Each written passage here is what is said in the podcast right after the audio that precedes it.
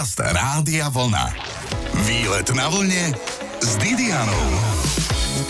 Kaštieľ Betliar leží v obci Betliar nedaleko Rožňavy a patrí k najkrajším kaštieľom nielen juhovýchodného Slovenska, ale smelo môžeme povedať, že dokonca celého Slovenska. Je skoro v pôvodnom stave, ako ho opustili Andrášiovci a tak škoda by bola ho zmestiť celý iba do jedného výletu. Preto aj dnes pokračujeme prechádzkou po kaštieli. Je tu práve poludnie, prajem dobré počúvanie. Výlet na vlne s Didianou. Kaštiel Betliar leží nedaleko Rožňavy, čo je trochu nešťastný výraz, pretože on našťastie stojí a to dokonca v plnej svojej kráse neporušenej. Našou sprievodkyňou je jeho riaditeľka Timea Máteová a porozpráva nám aj o tom, čo našli na povale. Tu vidím rysa, alebo čo to je za vevericu? To je divá to mačka, je? To je divá mačka. ktorú sme našli na povale v roku 2015. Á, to musí byť zvláštna povala, keď tam nachádzate takéto veci. Ako by som to povedala? Bolo bolo tam všeličo Boli tam deponované však, veci no. po bývalom vedení, ktoré nemali vhodné podmienky a my sme tieto predmety poznášali dole a niektoré sa dostali naspäť do kaštieľa, do expozície. My sme v kaštieli Andrašiovcov, ktorý bol poľovníckým kaštieľom a rodina tu chodila najčastejšie v lete alebo na jeseň, keď prebiehali poľovačky aj na medvede, taktiež aj v novembri. Preto bol kaštiel plný týchto trofejí. Trofeje sme všetky poznášali dole z povaly, momentálne ich postupne vraciame naspäť do expozície. No a tu pred nami sú dva muflony, ktoré našiel... Predstavte si, milé poslucháčské združenie, že máte kožušinu. Ešte medvediu hlavu si tam viem predstaviť, vlastne tá leží hneď vedľa. Ale tak toto sú kožušiny, z ktorých trčia dve muflonie hlavy. Andrašiovci sa zúčastnili poľovačky v roku 1908, kde knieža Johannes Lichtenstein, manžel Marice Andrašiovej, našiel dvoch muflonov, ktorí boli o seba zakliesnení parohami. A nebolo inej možnosti, aspoň podľa toho toho novinového článku, ako ich zastreliť a dostali sa sem do kaštieľa ako trofeje, ako preparáty. A stále sú zakliesnené, takí bračekovia. Asi dosť súperili vtedy, keď sa im to stalo. Zaujímavosťou je, že v gemerských lesoch až do istého času nežili žiadne muflony. Tie si dali Andrašiovci doniesť do svojej zvernice z Čiech a z Moravy. Takže udomácnili muflony na gemery. A rovnako to robili aj s medveďami, pretože práve tie financie a tie možnosti, ktoré mali k dispozícii, im umožňovali veľmi vysokú mobilitu. Ano. To znamená, že cestovali z miesta na miesto a mohli si dovoliť aj také výstrelky ako dovoz exotických zvierat práve do tohto prostredia. Kaštiel poskytoval veľmi pohodlné ubytovanie pre Andrašiovcov a pre ich hostí. Už na konci 19. storočia tu bolo 16 kúpeľní s teplou a studenou tečúcou vodou, so sprchami, s bidetmi, s radiátormi na ohrievanie uterákov, že naozaj bol kaštiel veľmi, veľmi luxusným miestom, kde sa rodina rada vracala. 16 kúpeľní, počujete to? To museli sa narobiť tí slúžiaci. Teraz sme v izbe grófa. Nebolo bežné, aby grófka a gróf spali spolu v jednej izbe. Možno neskôr, keď boli starší, ale aj gróf mal svoj vlastný apartman, aj grófka svoj vlastný. Súviselo to aj s ich rozdielným denným harmonogramom. Tu sme práve v apartmane a v spálni grófa. Mal tu písací stolík s rôznymi fotografiami. Tiež to je originál? Sú to momentálne kópie, pretože fotografia je veľmi citlivý zbierkový predmet. Ten, keď sa raz poškodí, tak e, je veľmi náročné ho zreštaurovať, takže v tomto prípade sme pristúpili k tomu, že nahrádzame originály kópiami. Konkrétne na tejto fotografii je už spomínaný Gejza Andráši v parku Kaštieľa Betliar pri svojej obľúbenej činnosti a to je maľovanie a oproti, alebo teda vedľa je jeho manželka Eleonora Kaunic Andráši, ktorá pochádzala z rakúsko-českého prostredia. Je to jej svadobná fotografia z roku 1882. Na druhej strane tej fotografie je napísané v nemeckom jazyku. Je taká veta, ktorá v preklade znamená, že bola som šťastnejšia, ako vyzerám.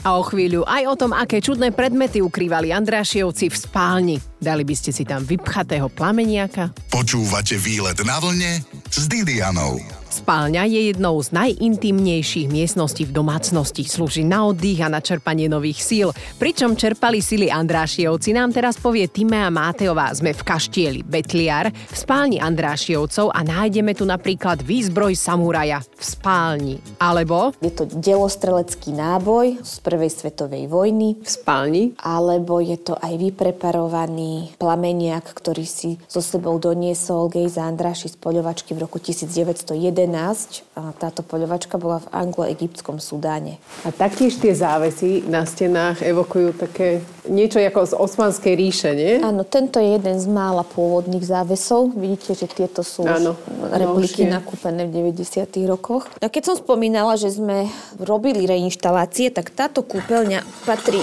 takým tým najnovším, ktoré mm-hmm. v mhm. kaštieli máme. E, je to starší typ kúpeľne, pretože táto kúpeľňa je vyhrievaná kachlami a v ostatných už sú aj radiátory, vlastne tu je už aj neskôr radiátor. No ako som spomínala, tak je tu bidet, splachovacie záchody, ešte s nápismi, že ťahať, aby, aby vedeli, aby čo, vedeli čo s tým, áno. Kachličky sú v holandizujúcom štýle. Vidíte, že aj tá sanita je veľmi, veľmi taká elegantná a moderná na tú svoju dobu. Obrazy opäť na stenách nesmú chýbať, dve umývadla, predpokladám mramor a baňa na nožičkách. Opäť teplá, studená voda. Z ktorého to môže pochádzať roku táto kúpeľňa? To je koniec 19. storočia. A prichádzame opäť do toho hlavného salóniku rovno z kúpeľne, teda do vstupného salóna. Pôjdeme na druhé poschodie, tu vám ešte ukážem priestor, ktorý používalo služobníctvo. Áno, opäť točité schody. Môžeme nahliadnúť a prechádzame do izby komornej.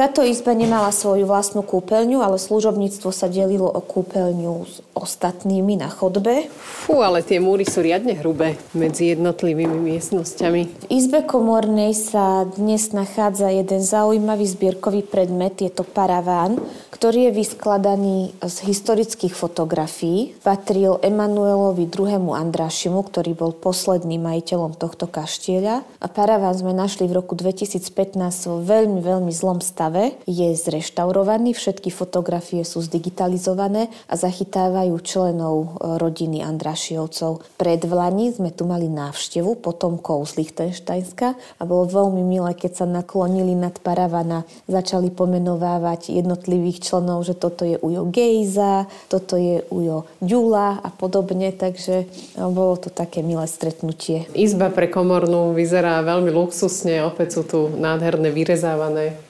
predmety, kresla, zrkadielka a skriňa. A jedno z najkrajších točitých schodísk, ktoré sa v kašteli nachádzajú.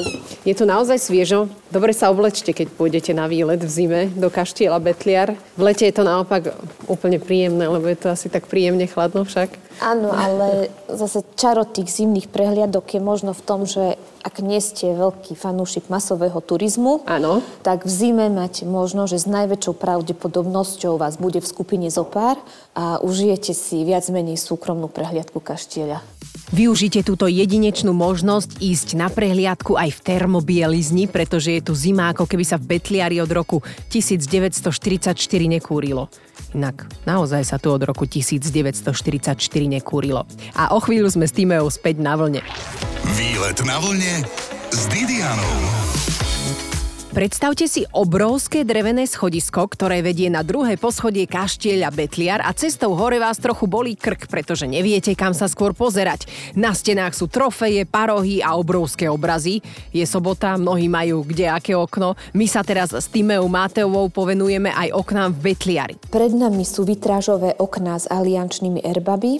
Stále je to erb rodu Andrašiovcov a erb manželky, ktorá sa prividala do rodiny. Vidíme tam napríklad Pálfiovcov, Esterháziovcov, Sapáriovcov a podobne. No a v tejto časti sa nachádzajú dva najväčšie obrazy. Návštevníci sa nás častokrát pýtajú, ako sme ich doniesli cez dvere, tak každý jeden rám sa dá rozobrať a plátno zrolovať. Je to možno jeden z takých najznámejších obrazov, ktorý naši návštevníci poznajú z rôznych fotoreprodukcií a pohľadníc a podobne. A to je Andráši na tom koni, nahý? Nie, je to Nie. Automedon.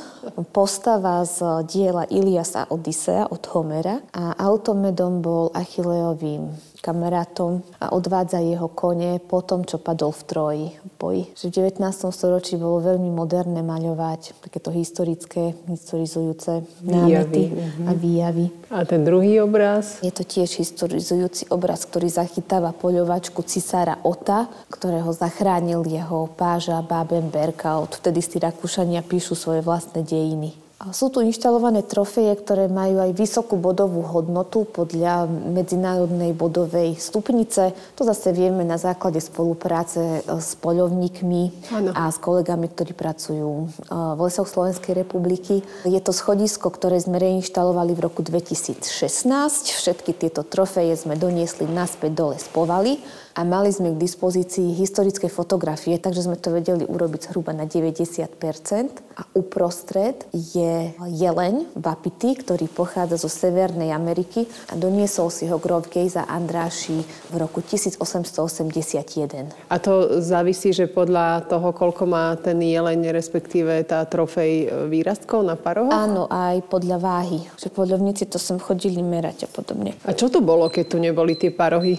Tri obrazy peňazí ktoré si je vybrali asi náhodne, alebo ja, ja neviem, aký k tomu Hej. mali kľúč, ale my sme vrátili naspäť tú inštaláciu počas Andrašiovcov. Tá rodina je veľmi významná, nielen pre Rakúsko-Uhorsko, teda a pre územie dnešného Slovenska. Ponúka množstvo, množstvo príbehov, s ktorými sa snažíme oboznámiť našich návštevníkov alebo ich navnadiť. Samozrejme za tú hodinku, čo sú vo vnútri, sa nedá porozprávať o všetkom, ale máme aj sociálne siete, kde sa to snažíme suplovať a pravidelne aj kolegovia vydávajú nejaké publikácie a podobne, alebo teda články a štúdie. Začala som s touto témou zámerne, pretože konkrétne aj v tejto izbe sa dá rozprávať o mnohých príbehoch. Napríklad jeden je príbeh lásky, pretože majiteľ kaštela Emanuel Andraši sa zúčastnil tej veľkej zahraničnej cesty v Indii a tam za ním vycestovala Charlotte Strečen, ktorá bola manželkou Emanuela Ziči Ferrarisa. Oni bývali v Rusovciach, v tom veľkom kaštieli známom, ktorý... Ktorý stále čaká na svoju obnovu. Dúfam, že nezbytočne. tohto príbehu je to, že Charlotte bola v tom čase už vydatá. Náš Emanuel, v úvodzovkách náš, ešte ženatý nebol. Skončilo to? Skončilo to veľmi tragicky, pretože spáchala samovraždu. Z nešťastnej lásky? Asi áno. To nie je práve šťastný koniec lásky, takto pred Valentínom, ale inak verím, že ste romanticky zdatní, však počúvate rozprávanie o kaštieli Betliar. Zostaňte na vlne, ešte budeme pokračovať. Výlet na vlne s Didianou. Pustošenie druhej svetovej vojny a bývalý režim ušetrili len tri kaštiele na Slovensku. Orlové, Hodkovce a Betliar.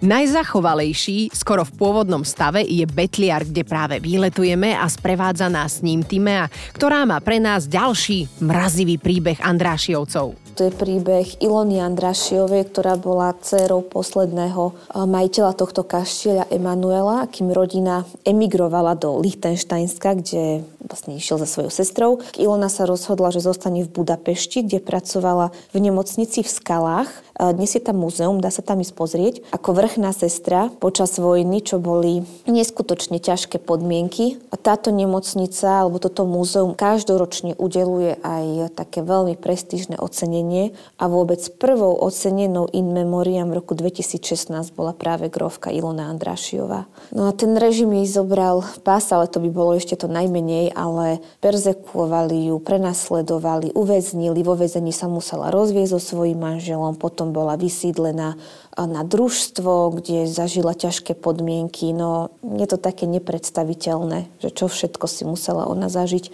A nebol ani žiadny happy end, áno? No, happy end nebol. Jej posledným želaním bolo, aby bola pochovaná na krásnej hôrke vedľa svojich starých rodičov, Gejzu a Eleonóry a tento pohreb sa konal v roku 1991. Až vtedy sa to podarilo. Áno. Tak nie sú to vždy veselé príbehy, respektíve tu ani jeden nebol, čo ste dali tieto dve ano. Storky. Ah, bohužiaľ, máme tu aj niečo veselšie. Tak kaštiel ponúka množstvo tém. Celkovo veľmi, veľmi dobre vieme zdokumentovať život aristokracie na prelome 19. a 20. storočia na aktivitách, ktoré robili aj Andrášiovci. Plesová sezóna, fašiangy, maškarné plesy, dostihy, rôzne športové podujatia, potom honosné poľovačky. Naozaj ten šľachtický rok je veľmi dobre dokumentovateľný aj z toho dôvodu, že v našich depozitároch sa zachovalo okolo 11 tisíc e, kusov historickej fotografie. To je úžasné, to by som si veľmi rada pozrela napríklad z tých plesov a tieto fotografie sú niekde zverejnené alebo ešte vydávate nie, to v rôznych časopisoch? Ešte nie, ale prebieha digitalizačný program v mhm. spolupráci mm-hmm. s nadáciou Grofa Ďulu Andrašiho v Budapešti, kde sa tieto fotografie už niekoľko rokov digitalizujú, trošku nám to prekazil COVID a našou úlohou, alebo teda našim cieľom je, aby boli v budúcnosti sprístupnené verejnosti. A nie len tej odbornej, ale aj laickej. To sa veľmi tešíme, až sa to stane teda skutočnosťou.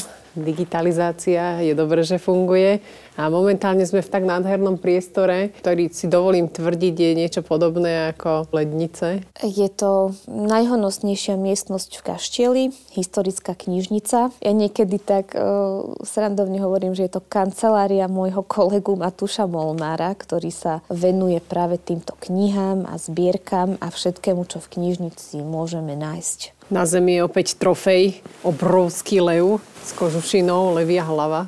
Ja myslím, že je to lev. Je to lev púšťový z roku 1911 bol na preparovaní asi pred 5 rokmi mu robili zuby a jazyk.